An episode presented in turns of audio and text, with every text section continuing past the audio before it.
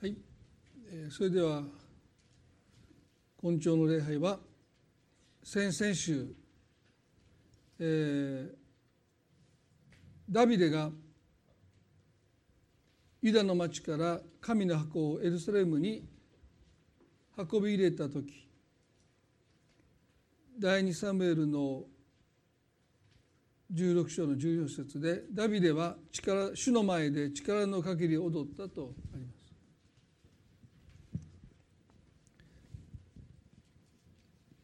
初代のサウローとダビデの違いはこの神の箱に対する関心の大きさでした。サウローは基本的には神の箱に対してすなわち神様の御臨在に対してほとんど関心を払わなかった。まあ、それはおそらく自意識が過剰であった、まあ、自分のことを常に考えていたからなんだろうと思いますけども、反対にダビデは国が敵との戦いにおいて一つの休息を得て栄えているその中で彼はまず最初に神の箱を収めるその神の御臨在にふさわしい建物神殿を建てたいと願った。まあそれが礼拝者の心だということも前回お話をしました。7章の2節でね王は預言者ナタに言ったご覧くださいこの私が杉材の家に住んでいるのに神の箱は天幕の中にとどまっています。まあ、彼は自分だけが杉材の立派な家に住んでいるのに神の箱は天幕っていうのはまあテントのようなそういったものの中に置かれていることに非常に違和感を覚えた。サウロはそういう違和感を覚えなかったんですけどダビデは非常に違和感を覚えた。なんで自分だけがこんな杉材の立派な家に住んでいるのに神の箱はあんなみそばらしいというかまあもう砂漠を旅する時に会員用のすぐ設置できるようなそんなまあ決して素晴らしいと言えないようなそういう天幕の中に置かれることに対してまあ違和感を覚えた。そのことをダビデは神に申し上げたところですね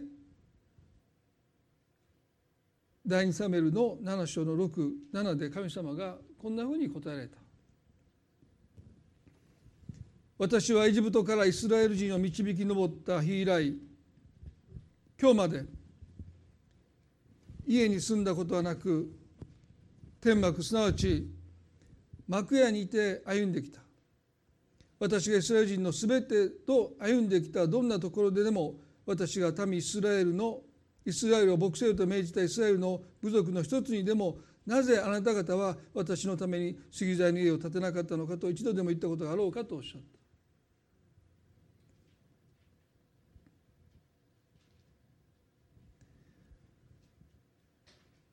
なぜあなた方は私のために杉材の家を建てなかったのかと一度でも言ったことあろうかというこの神のお答え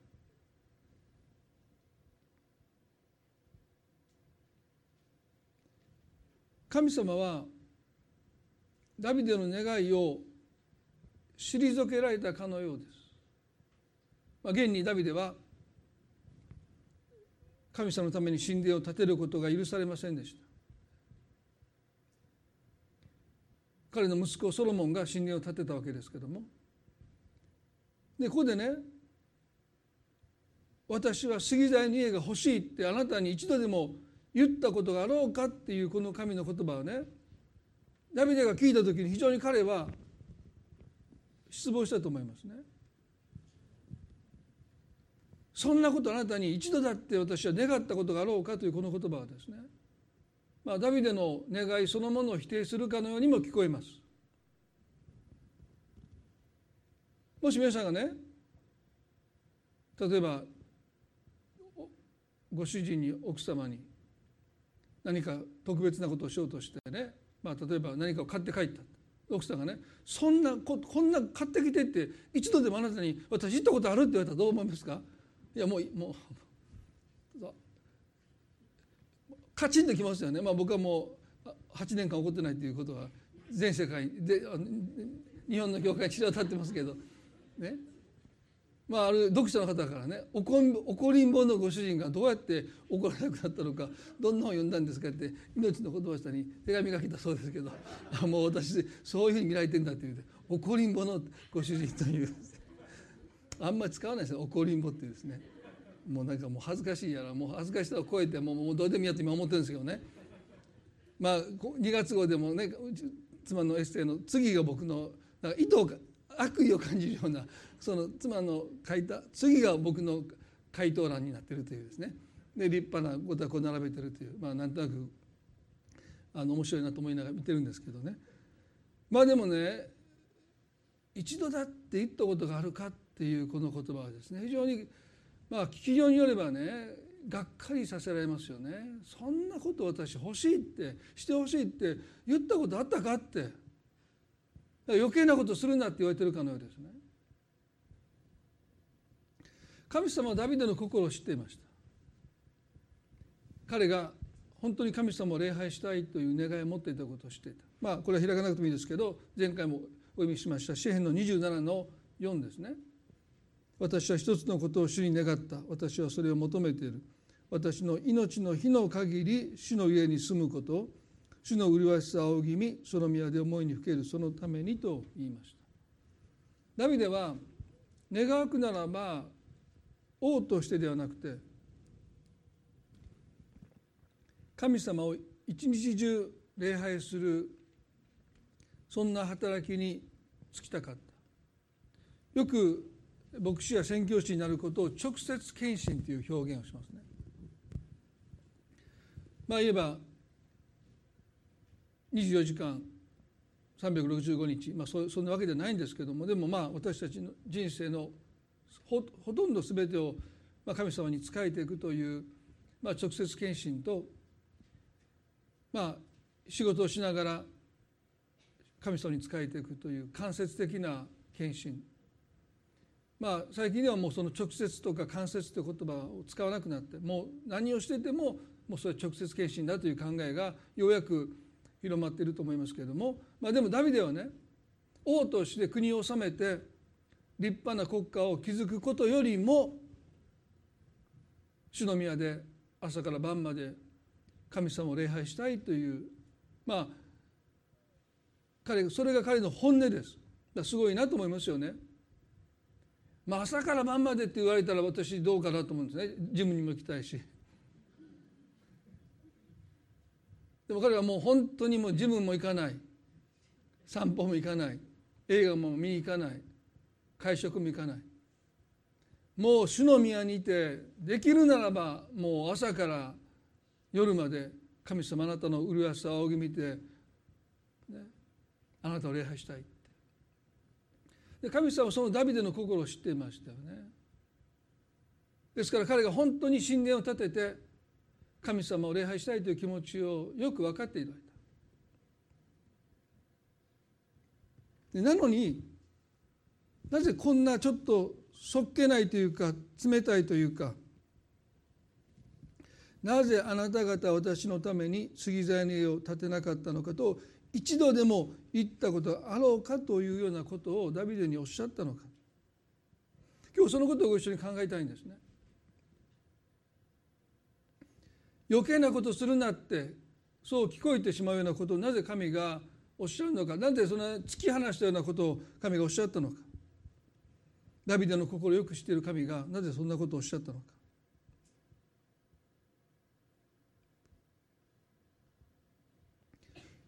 ここで私たちがまず心に留めたいことはですね7の6の時に今日まで家に住んだことはなく天幕すなわち幕屋にいて歩んできたとおっしゃった。私がイスラエル人のすべてと共にすべてと歩んできたどんなところでも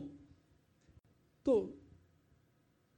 神様がこの民をエジプトから連れ上ったその日以来ご自分の住まいをお持ちにならないで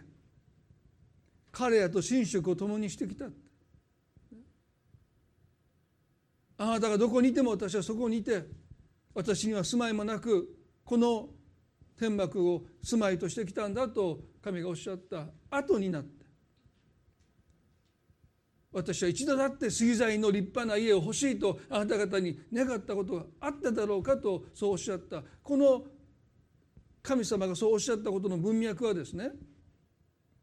なぜ私と距離を取ろうとするのかとも聞こえる言葉です。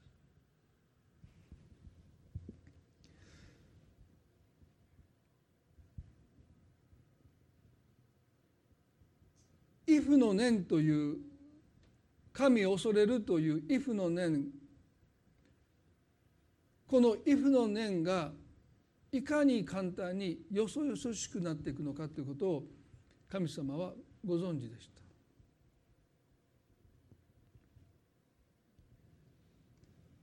礼拝は形骸化していくものですね。形だけのものになっていきます。心が伴わなくても礼拝というものが継続してきます。で神様はねそのことを危惧された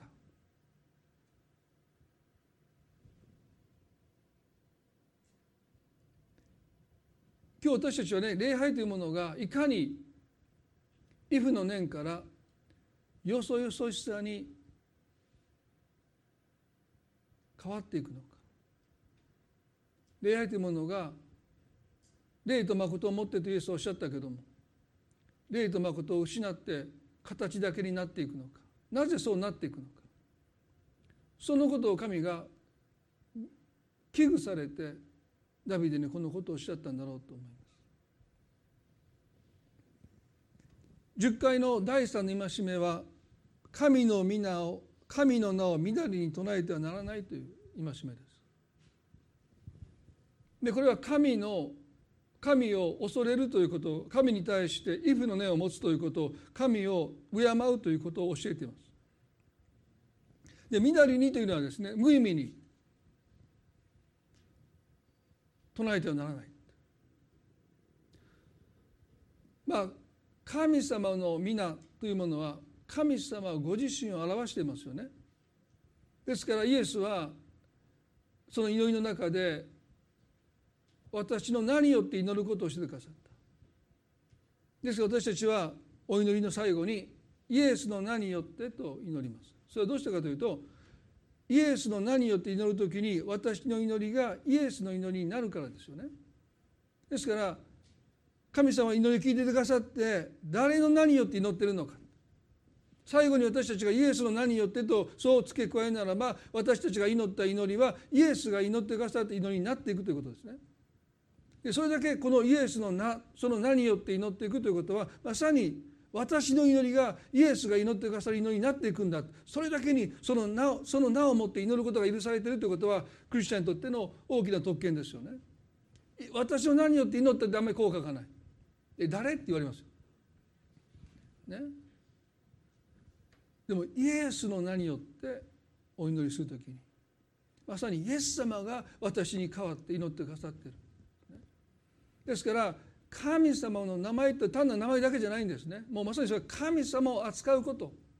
ですから神の名を皆に捉えてはならないとは神様を軽率に軽々に扱ってはならないという私たちに「イフの念」というものを教える戒めでもあります。でユダヤ人たちはこの戒めを受け取った時にあそうなのか神の名をみだりに唱えてはいけないんだったらこうしようって言って神様がモーセにあなたの名前は何ですかと尋ねた時に神様はですね。皆さんもよくご存知のこの4つの文字ですね。YHWH ですね。私はあるという名であるとおっしゃった時に神様はこの4つの文字でご自分の名を言い表してくださった。ですからモーセその名を聞いて神様の名前の正しい発音を聞いたんですけども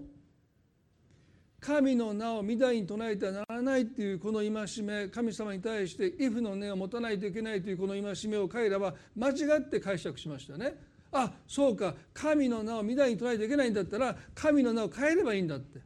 で彼らはアドナイという、まあ、主という主を意味するアドナイという名前に置き換えて神の名を呼び始めた。ね、まあ彼らがしたことは大きな勘違いですよね。まあ、例えばタンさんいますよね。まあ、皆タンさんの名前は皆にあのね皆に捉えたらそうかタンさんって言ったらダメだから木下さんって言おうって。ね？いくら木下さん木下さんはい木下さんってもう適当に言っててもタンさんの名前私言ってませんからね。木下さん木下さんって言ってるうちにあれこの人の名前何やったかな？ずっと言ってないわけですからね。ずっと木下って言ってたわけですから、ね、あれ本当の名前何やったかな。山下さんやったかな。三好さんやったかなみたいな。くだらない話ですけどね。誰やった誰やったみんなみんなも木下さんって言うわけですからね。木下さんって後ろにいたような人に思ったけどあれは誰なんやっていう話になってきて結局誰に聞いても分かんなかった。でもいいわ花も木下さんでいこうって言って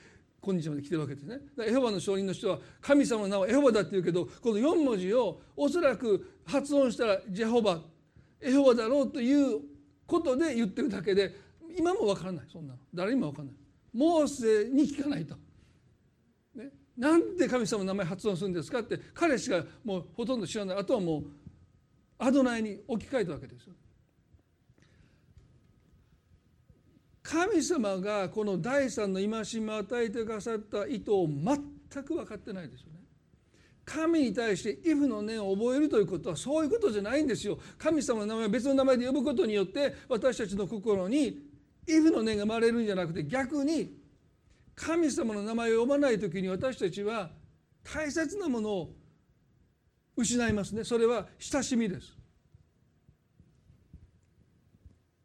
まあ教会の入り口に2つの写真立てがあって、まあ、そこに皆さんの、まあ、また全員の方のお顔が今載ってるわけじゃないんですけど、まあ、多くの方のお顔があってそこに名前がありますよね。それはどうしてそういうふうになったかというとある人たちがねまあ最初教会に来られた方とお会いして挨拶をしてお名前を聞くんだけど、まあ、すぐに忘れてしまうともう家帰ったら忘れてしまうとで次やった時はもう聞けないから名前を忘れたまま挨拶をして立ち話をしてそれが2週間3週間4週間1か月経ってますます気まずくなる名前何だったかなってで日本人からしてねお会いして1分後5分後ぐらいに「すみませんお名前何だったですか?」っていうのは聞きやすいですけど1か月経って聞くっていうのは結構勇気いりますね。あの間何して名前も知らんと挨拶して立ち回してきたのか。まあ僕牧師の場合もそれあるんですね。あーって来られて、ね、名前出てこない。向こうは僕の名前、まあ、覚えてくださってる当然ですよね。牧師の名前ですからね。でもね出てこない時あるんですね。何年もお会いしてないと。えー、って言ってもうその時はもう頭の中ぐるぐるってもう住所録をめくりながらですね。出てこない。今マスクしてるからそれを理由にしてねあちょっと気が付きませんでしたって今ごまかした方法今身につけたんですけどねあの別人だと思いましたみたいなことでね「どなた様でした?」ってでもねやっぱり1か月経って2か月経って名前が出てこないとやっぱりねよそよしくなりますよね。名前を知ってる名前を呼べるという関係はですね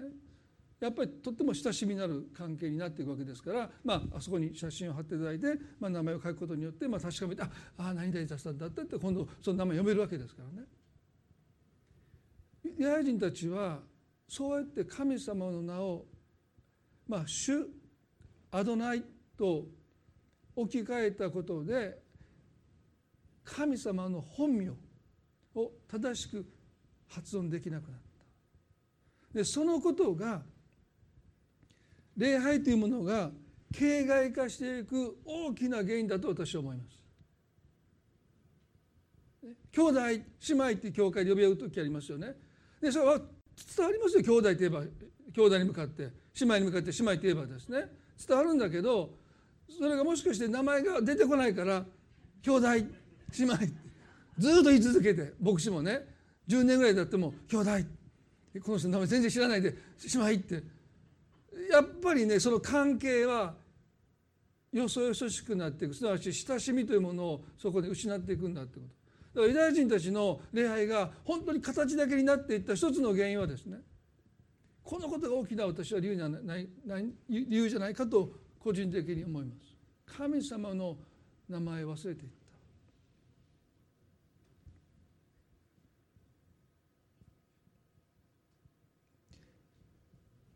神様がダビデになぜあなた方は私のために杉種を立てなかったのかと一度でも言ったことがあろうかとおっしゃったこのことの神の思いはですねずっとあなた方と一緒に私は歩んできたのになぜ私をあなた方の生活の外に追い出そうとするのかという神の訴えでもあると思います。私はあなたがどこにいてもあなたと共にいたではないか。なぜあなたは今になって私をあなた方の生活の外に置こうとするのか。ダビデの意図は動機は神様にふさわしい立派な神殿を建てたいというその動機は神はご存知でした。でもあなたのその動機を一体誰が組んであなたのその礼拝する心を保てるか、ね、おそらく私は偶像の神々のように神殿に祀られた存在になっていく。私がいたいのはあなた方の生活の真ん中ではないかって。だからどうして私のために杉種を作って神殿を建ててそこに私を祀れって。そんなこと私は一度だってあなた方に願ったことがあろうかというのが神の訴えなんです。ですから皆さんね礼拝が形骸化していくのはイフの念から親しみというものが失われていく時に礼拝はイフの念はよそよしさになっていってしまう。ですから神様は教会の中でも礼拝されて私たちの生活の中でも礼拝されることを願っておられるんだということですね。神様喜ばれ礼拝とはイフの念と親しみというものがいつもついで一体となっているそういう礼拝を神様は求めておられるんだということです。別の言い方をすればね礼拝と日常生活を切り離してはならないということ礼拝を性別するという言い方がありますね。礼拝を性別する。性別するっていうのはもちろん切り離すという意味があるんですけどでも礼拝を性別するという意味はね日常生活から礼拝を切り離す意味ではありません。もし私たちが礼拝を日常生活から切り離すならばイフの念は保てるかもわからないけれどもでも親しみを失ったイフの念は簡単によそよそになっていく形だけになっていくんだということを神様はご存知でした。ですから私たちの礼拝とは日常生活の延長であるべきです。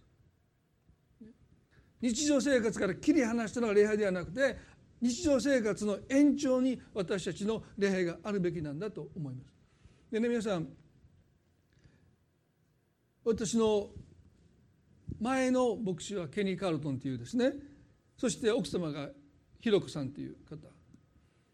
でケニーさんはもうお亡くなりになったんですけど、まあ、ひろこさんは東京でまだお元気ですね。でひろこさんユニークですよね、まあ、録音されてる名前言えませんけどあのまあ本当にユニークな方で、えー、第一礼拝ではあのどんなにユニークだったのかを録音されてないので言いました。ね、ここでは口が下げても言えません。ね。個人的に聞いた方はいくらでもあの逸話というかあのお話したことはありますけれども。まあでもね私がね彼女のアドバイスで今も守ってるアドバイス助言があるんですね。それはね私がメッセージした時にメッセージが終わって彼女がパーッと近づいてこられて。豊田さんあなたは今日ねメッセージの中で根性の礼拝って言いましたよねはい。あなた普段でも今朝のことをね根性って言うのって。はい。ああ言わないんですね。いやいや言いません。日曜日だけです、ね、そしたら彼女がねまあ私からのまあ助言だけども礼拝で使う言葉は基本的には日常の日常を使っている言葉を使った方がいいですよって言われたんですよ。ね、だから根性ってあなたがもし日常生活で使ってたら礼拝の中で根性っていう言葉を使ってみるけど普段使ってないのに礼拝の中で根性という言葉を使うのは私はあまり進めませんって言われた時に私はねえ僕の説教を聞いてそこかいなと。それもこれ礼拝の一番最初の部分ですからね。このことこの人このことずっと僕が説教してる間このことばっかり気になってたなと思ってまずそこにちょっとカチンときましたね。どうでもいいでしょ。今日本人の教会で根性という言葉を使ってる牧師は結構いると思うんですよ。でも僕はねその日以来今日に至るまで今朝に至るまで根性という言葉はね使ってません。実は今日さっき言ったんですね。それはわざとですよ。第一礼拝ではそれ言わなかったのでちょっとがっかりきたので絶対今日の礼拝の最初に「根性」って言ったろうと思って、まあ、本当に何十年ぶりかに「根性」という言葉を使いましたね。でその時はねもうどうでもいいどうでもいい。そんなことをねどこ人のメッセージを聞いてそんなもうもう本当にねなんかどうでもいいなと思ったんですよ正直ね。でも今も従順ですけど20代の時はもっと従順でしたからね。納得してませんよ。その時はね。で分かりましたって言って、まあ、私は日曜日の朝に「根性」という言葉を、まあ、今日は使いましたけど多分聞いたことは皆さんないですよ。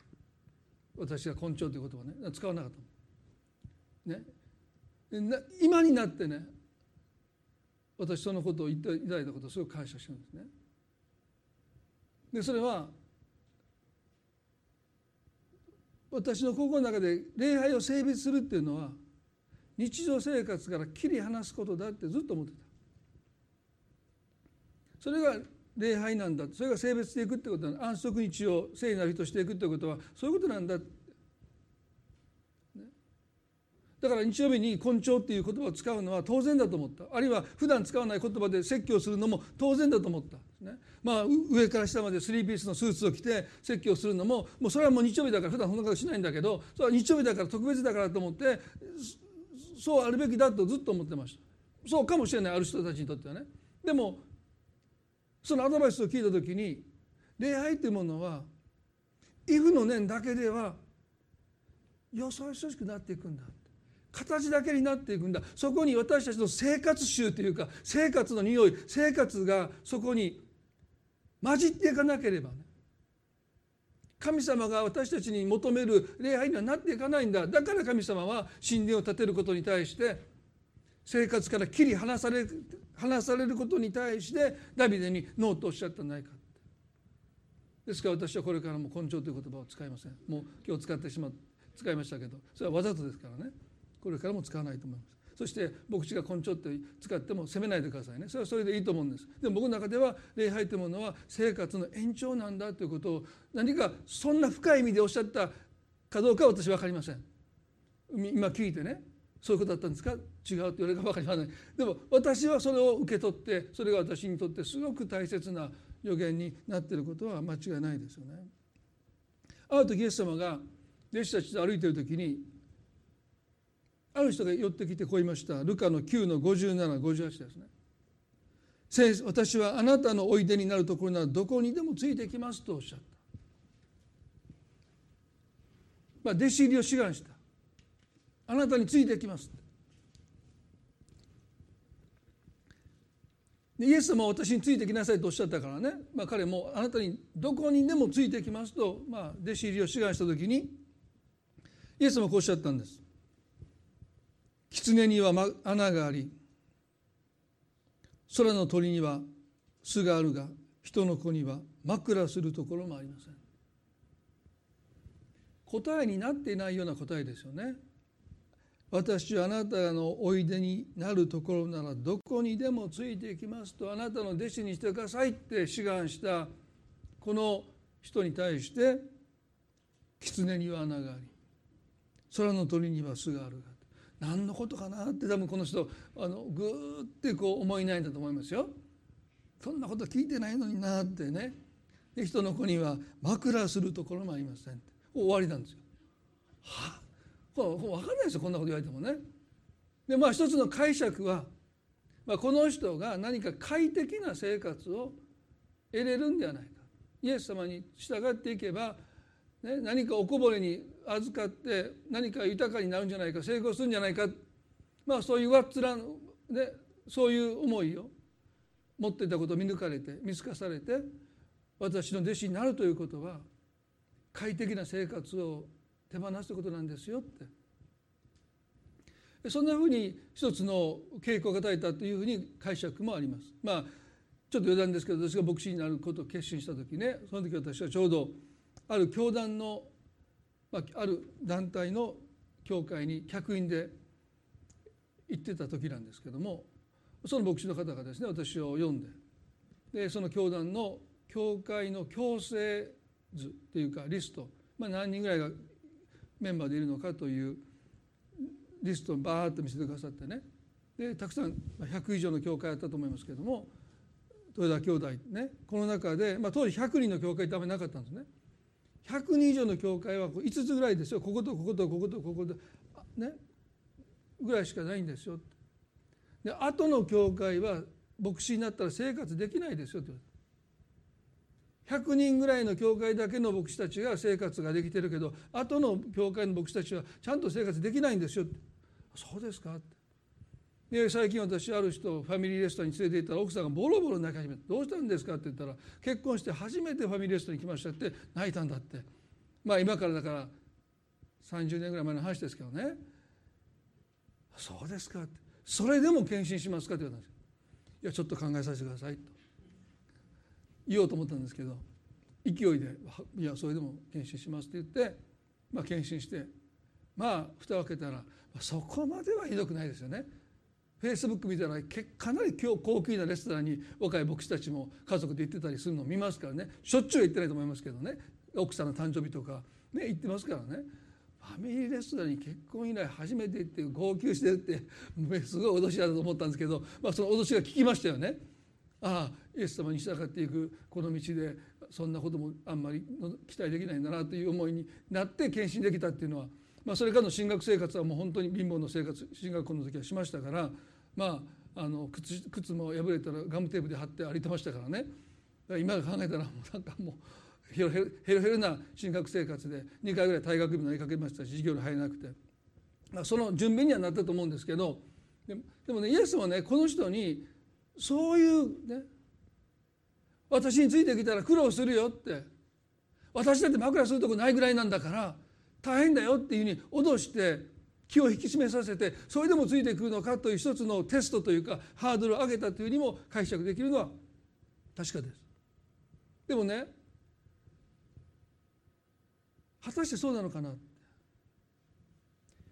人の子には枕するところがないというこの言葉をイエスは否定的におっしゃっているわけではないんです。献身の道は大変だよという意味で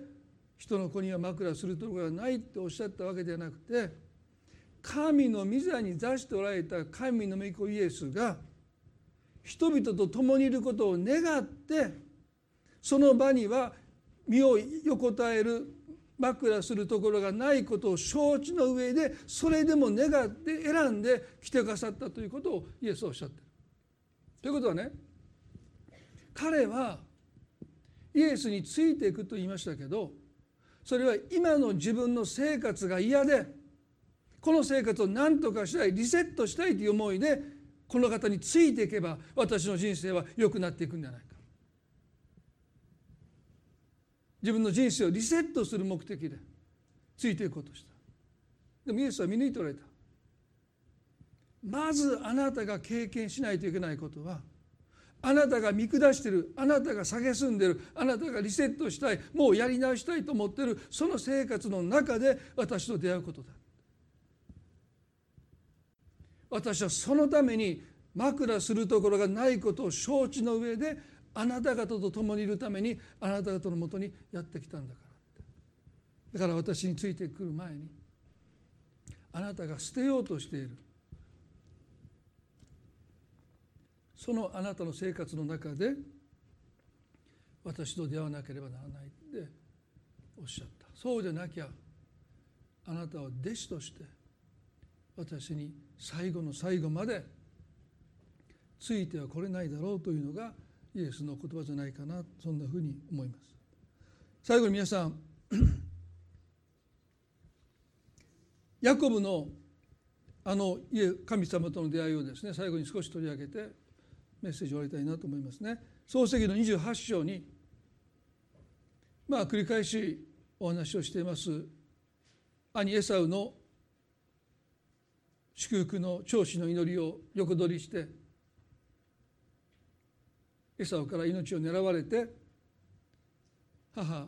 ラケルのお兄さんラバンのもとへと東の国へと逃げていくその逃避行の中で彼は夜を迎えてそのところで石を枕に身を横たえたという箇所ですよね。まあ聖書の箇所であるところに着いた時ちょうど日が沈んだのでというのを前にもお話をしましたけどもヤコブが何か霊的なことを感じて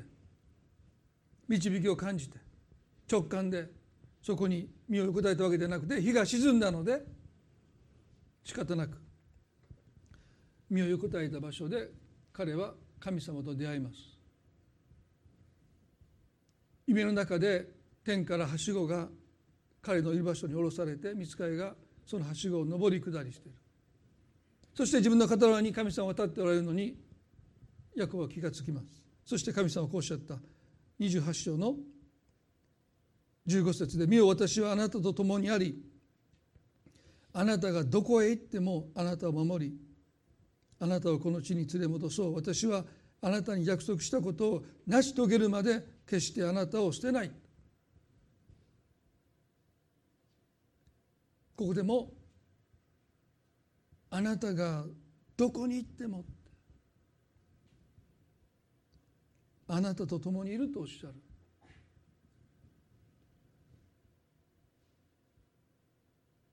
ヤコブは眠りから覚めて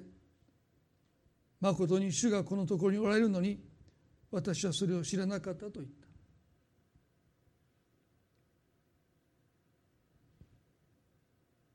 イフの念は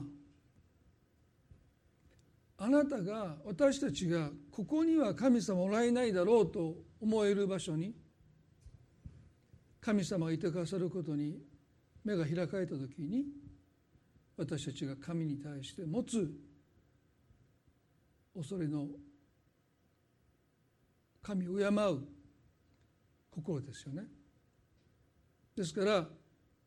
どこか別の場所ではなくて皆さんの生活の場でもちろん教会で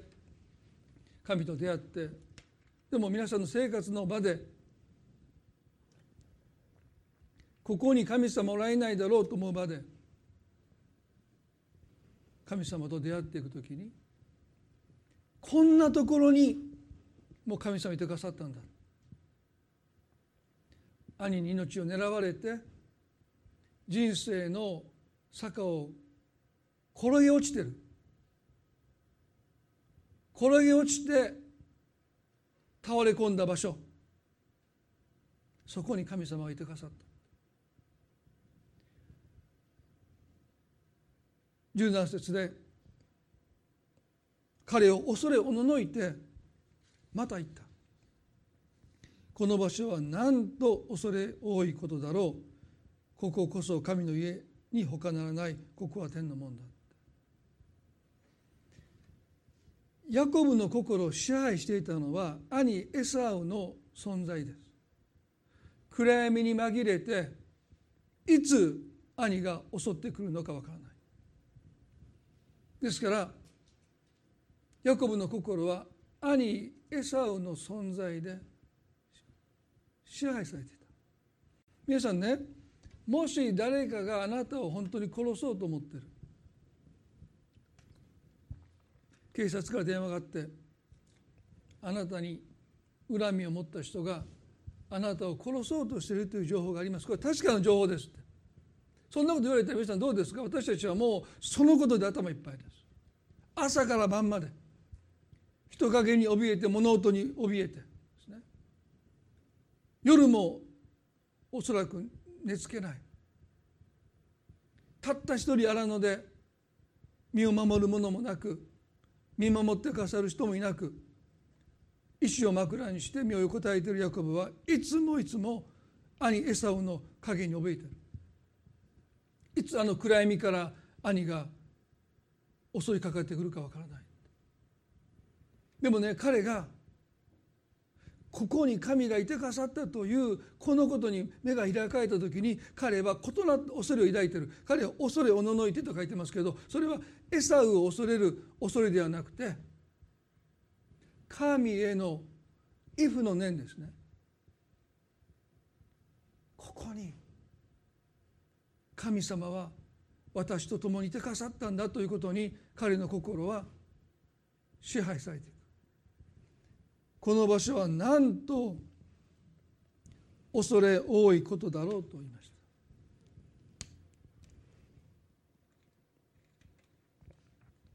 皆さん私たちの礼拝は私たちが恐れているものが神へのイフの念と取り替えられていく時によって生まれてくるんですよね。恐れはある意味で礼拝です。恐れるということは私よりも勝ってる。私には太刀打ちできない。私には勝ち目がないということを認めることですから。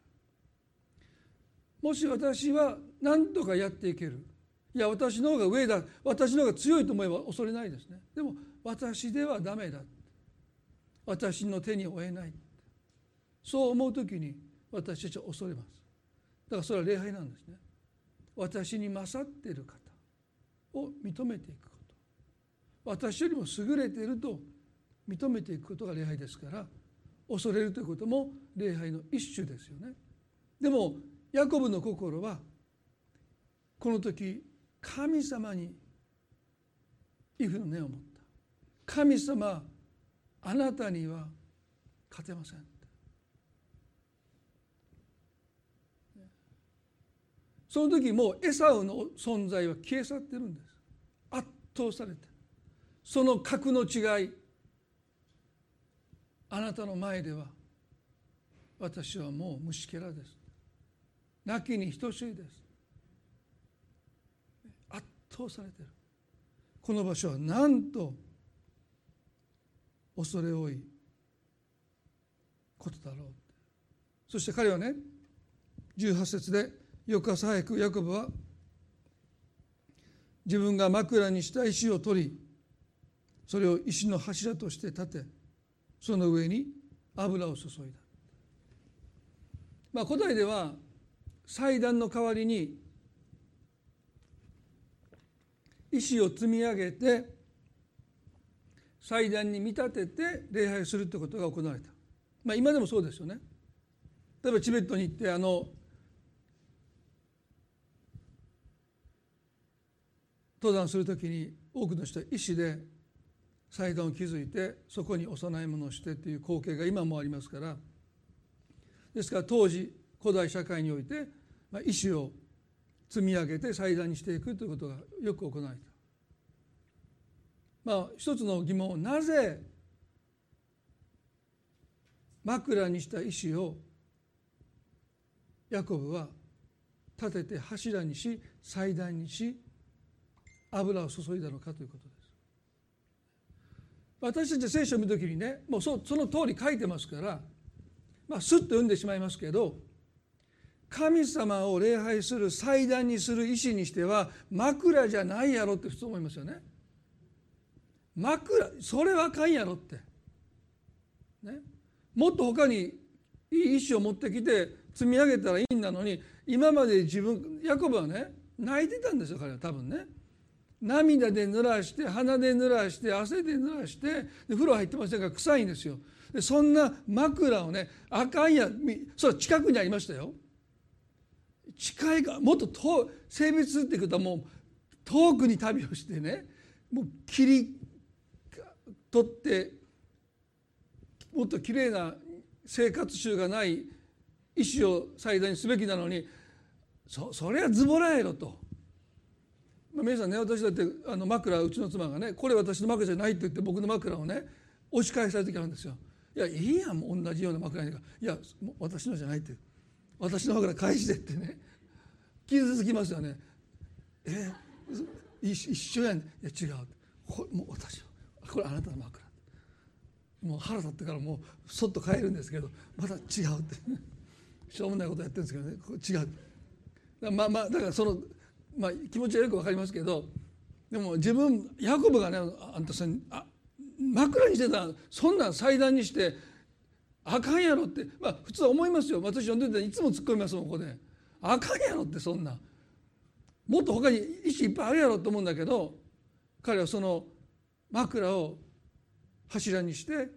祭壇にして油を注いで神を礼拝した。それ神様はそれを喜んでくださったと思うんです。なぜかというと石の枕は彼にとっての生活ですよね。涙で濡らして汗で濡らして鼻水で濡らして彼の体臭が染み込んだまさにその石の枕を祭壇にしてそれを性別していくというです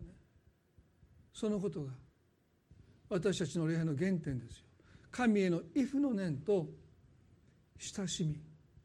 それが一つになる時に神様が求めておられる礼拝というものがそこに生まれてくる。ですから神様おっしゃるんですね。私を偶像の神々のように神殿において祭り上げるな。あなたの生活の中で私はあなたに敬われたい。礼拝されたいんだあなたの涙するその場であなたの礼拝を私は受け取りないんだ。だから涙を拭いて着替えてさっぱりして教会に来て礼拝することも神様喜んでくださるかもわからない。と喜んでくださると思います。でも同時にあなたが今涙したその場所でひざまずいてそのあなたの涙に濡れたその椅子を祭壇に見立ててそこで私を礼拝してほしい。その時私たちの礼拝は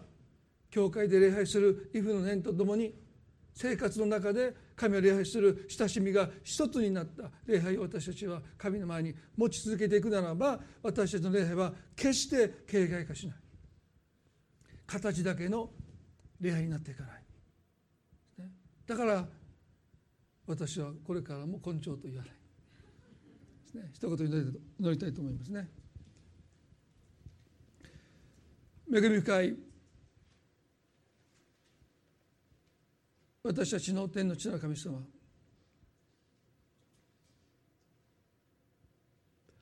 どうか私たちの礼拝が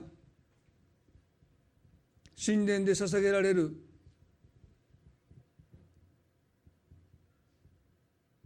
畏怖の念に満ちたその思いとそれぞれの生活の中で涙に濡らしたその椅子を祭壇に見立ててあなたに捧げる親しみのあるその礼拝が私たちの中でいつも一つになりますよう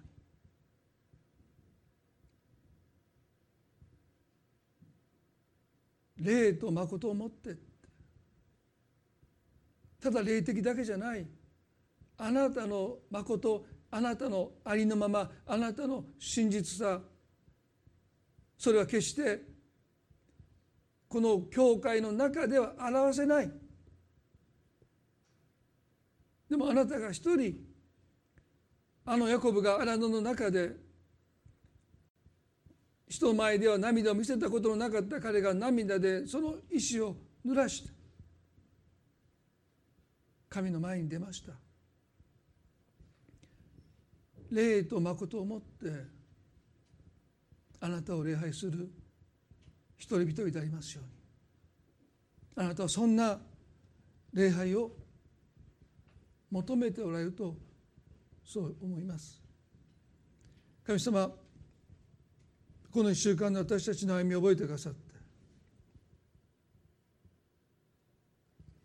まだこの感染が減少傾向にありますけれどもまだ収まっていない中でどうぞあなたが一人一人そのまたご家族一人一人を守っていてくださること心から祈ります。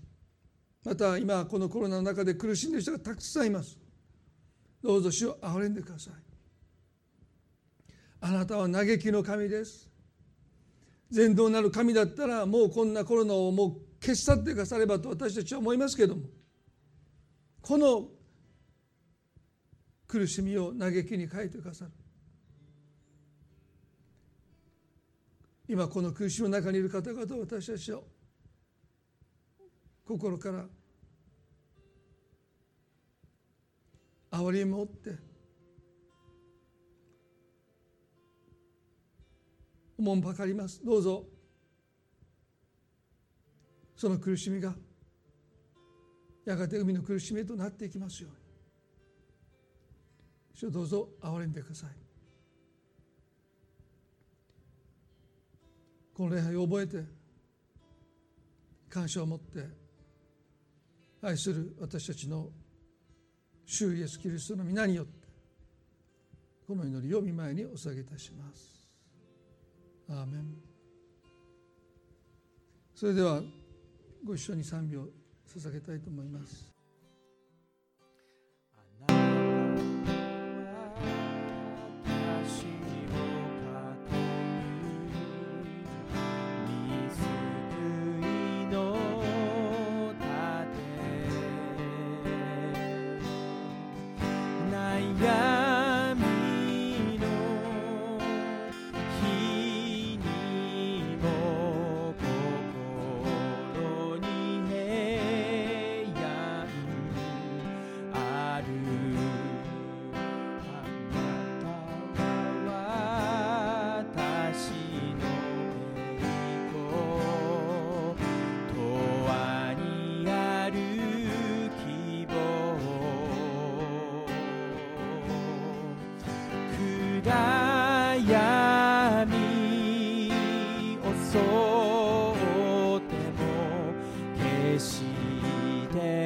soul.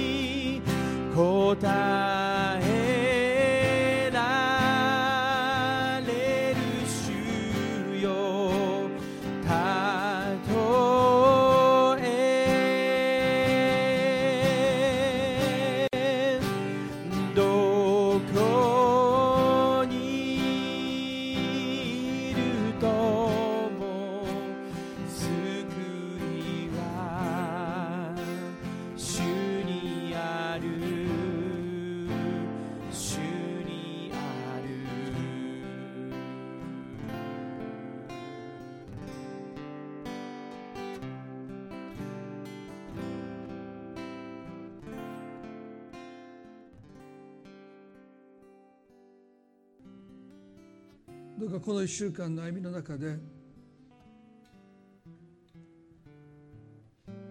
どうかあなたの神の礼拝があなたのいる場所で目が開かれて神様こんなところにも来てくださったんだそこで神様と出会うことができますようにあの弟子入りを志願した自分の人生をもうやり直したいリセットしたいというそんな思いではなくてその生活の中に神様が来てくださった。その神様とその中で出会っていくこと。そのことが私たちの経験となりますように。そう